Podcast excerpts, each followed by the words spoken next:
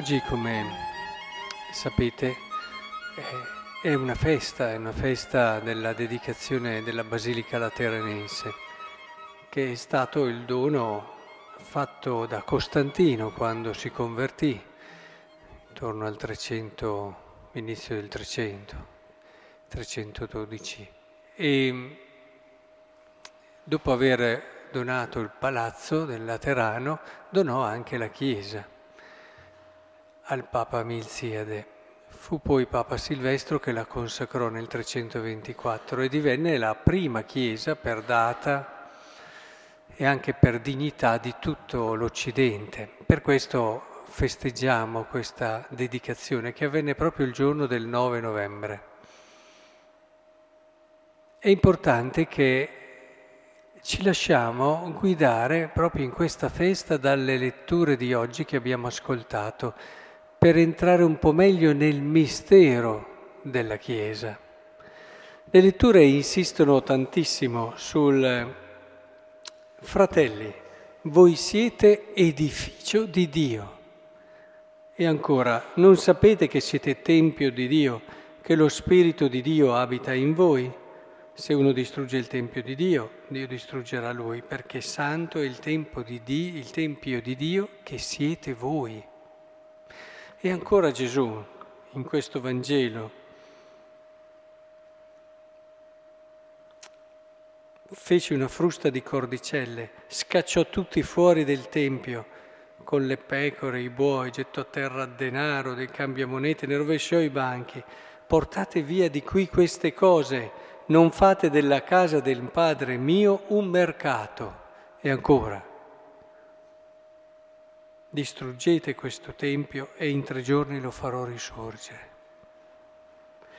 Egli parlava del Tempio del suo corpo. È un continuo nelle letture di oggi questo passaggio tra il Tempio edificio e il Tempio persona. È il Tempio credente, i credenti Tempio di Dio. Allora la Chiesa è l'edificio, ciò che si vede, o la Chiesa è il popolo di Dio, siamo noi, che ha il suo fondamento in Cristo. È, è la duplice dimensione della Chiesa.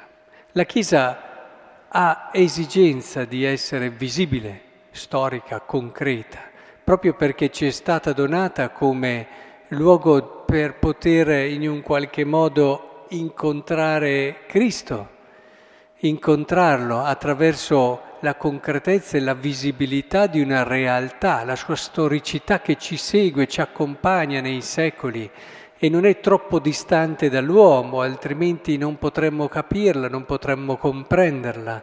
Segue con l'uomo la sua evoluzione, il suo divenire, che a volte guardando indietro ci può sembrare un limite, un'imperfezione, ma che fa parte della sua natura, di essere incarnata, profondamente storica. Dall'altra parte però la Chiesa non può essere solo questa realtà. La Chiesa è essenzialmente Cristo e il suo popolo, è il mistero, il mistero centrale, il sacramento, è il sacramento che ci permette di incontrare Dio, di fare l'esperienza di Lui. Ecco perché parla di pietre vive, ecco perché ciò che è visibile deve riportarci subito a quello che è lo scopo e il senso più profondo della Chiesa. È il luogo dell'incontro con Dio e degli uomini tra di loro, la Chiesa.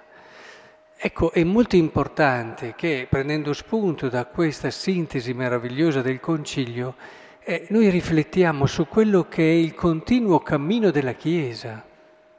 La Chiesa continuamente cercherà e opererà e si convertirà per eh, non perdersi in ciò che è semplicemente esteriore. Questo suo essere storica, questo suo essere concreta ed esteriore porta con sé un grosso limite e un grosso rischio soprattutto, che è quello di diventare troppo umana. E quante volte eh, la Chiesa, i membri anche della Chiesa, eh, perdono questo loro essere pietre vive e diventano proprio dei mattoni, ahimè, dei mattoni freddi e duri. E allora si diventa controtestimoni, ci si dimentica quello che è il proprio scopo, la Chiesa è stata donata perché possa scomparire, perché possa dare spazio a Dio, perché sia la via a Dio e a Cristo. Quando la Chiesa diventa troppo ingombrante, quando la Chiesa invece di essere vetro, eh, si parla spesso di Maria, madre della Chiesa, perché è Maria che ci dà la chiave per capire come la Chiesa sia.